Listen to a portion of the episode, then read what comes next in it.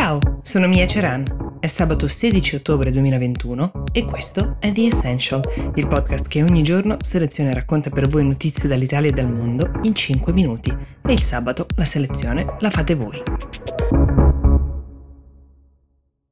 Partiamo dalla richiesta di Anastasia Granito, che ci chiede che cosa ne è stato di chi è sceso in strada a manifestare nel luglio scorso a Cuba contro il regime. Ne abbiamo parlato abbondantemente, quel malcontento così mh, diffuso, un po' per come è stata gestita l'emergenza Covid, ma anche per un'istanza democratica che ormai sta diventando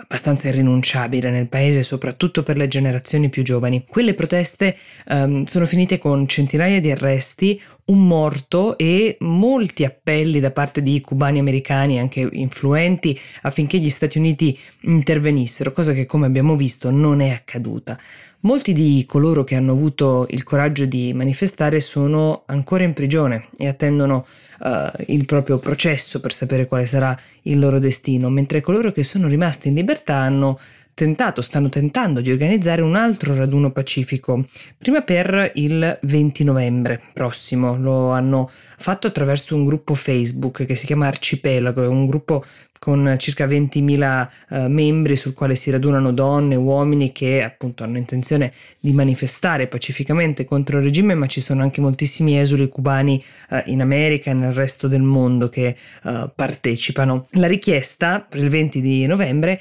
è di poter manifestare eh, intanto per avere più democrazia e poi per l'amnistia per i manifestanti che adesso sono in stato di arresto per le proteste di luglio. Però il presidente cubano Miguel Díaz Canel ha fatto sapere che la manifestazione eh, non sarà autorizzata questa del 20 di novembre perché nello stesso giorno ricorre il National Defense Day. Che cos'è il National Defense Day? È un giorno in cui tutti i cittadini cubani sono chiamati ad un'esercitazione per resistere e saper combattere un'ipotetica invasione americana. Immaginate come si possa svolgere il tutto. A questo punto i manifestanti hanno controproposto il 15 di novembre come data utile, ma si sono scontrati con un problema non da poco, cioè il 15 novembre è anche il giorno in cui il paese, un'isola la cui economia è trainata, come potete immaginare, quasi interamente dall'industria del turismo, riapre i battenti e anche le spiagge, tutte le attrazioni per cui riceve visitatori da tutto il mondo, cosa che negli ultimi due anni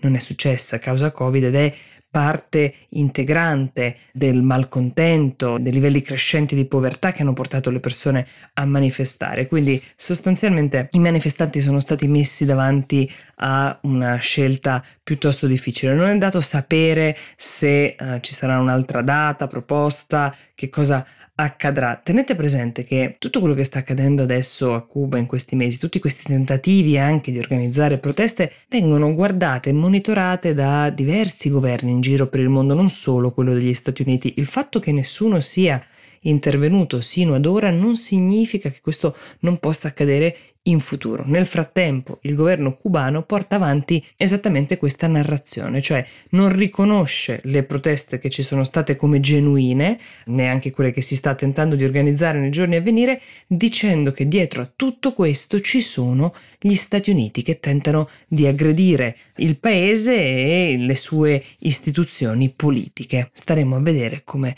si evolve la faccenda.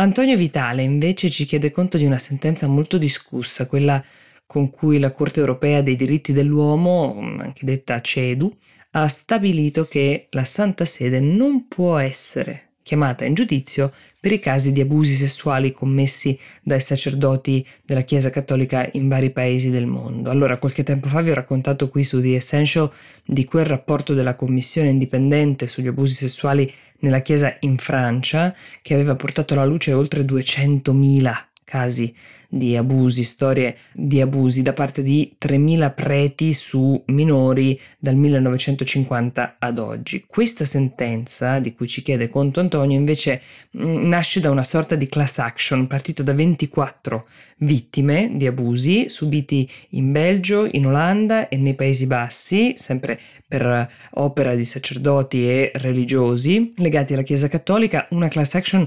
rigettata perché il Vaticano, secondo la Corte europea dei diritti dell'uomo, come qualunque altro Stato, non può essere querelato vige una sorta di immunità scritta nei principi del diritto internazionale che garantisce al Vaticano, come a qualsiasi altro Stato sovrano, di non dover rispondere delle azioni dei suoi sacerdoti e affiliati in giro per il mondo. Il principio, che è ovviamente contestato da molti, potete immaginare, segue la razio per cui, ad esempio, lo Stato italiano non può essere responsabile e pagare qualsiasi nefandezza commessa da un cittadino italiano in giro per il mondo. Principio sacrosanto, se non che qualcuno potrebbe far notare che la Chiesa opera in una formula di franchising, per così dire, nella quale è molto difficile immaginare, anzi è stato dimostrato che così non è stato, che la Chiesa potesse essere completamente all'oscuro di una serie di reati ripetuti per decenni all'interno delle sue strutture ad ogni livello e gerarchia. Ed è esattamente questo il tentativo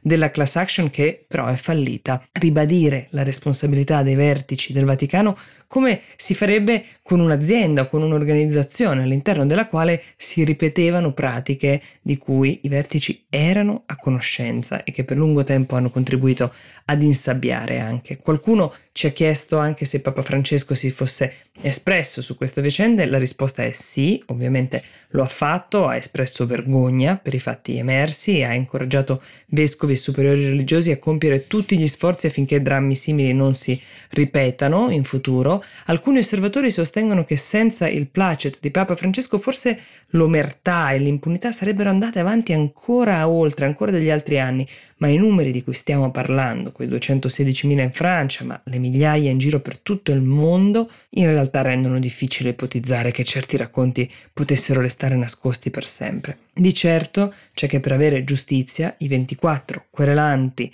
di Belgio, Olanda, Paesi Bassi dovranno trovare una sede diversa dalla Corte europea dei diritti dell'uomo e speriamo che basti anche un tribunale nel loro paese d'origine per arrivare a un po' di giustizia. The Essential per oggi finisce qui, io vi do appuntamento a lunedì.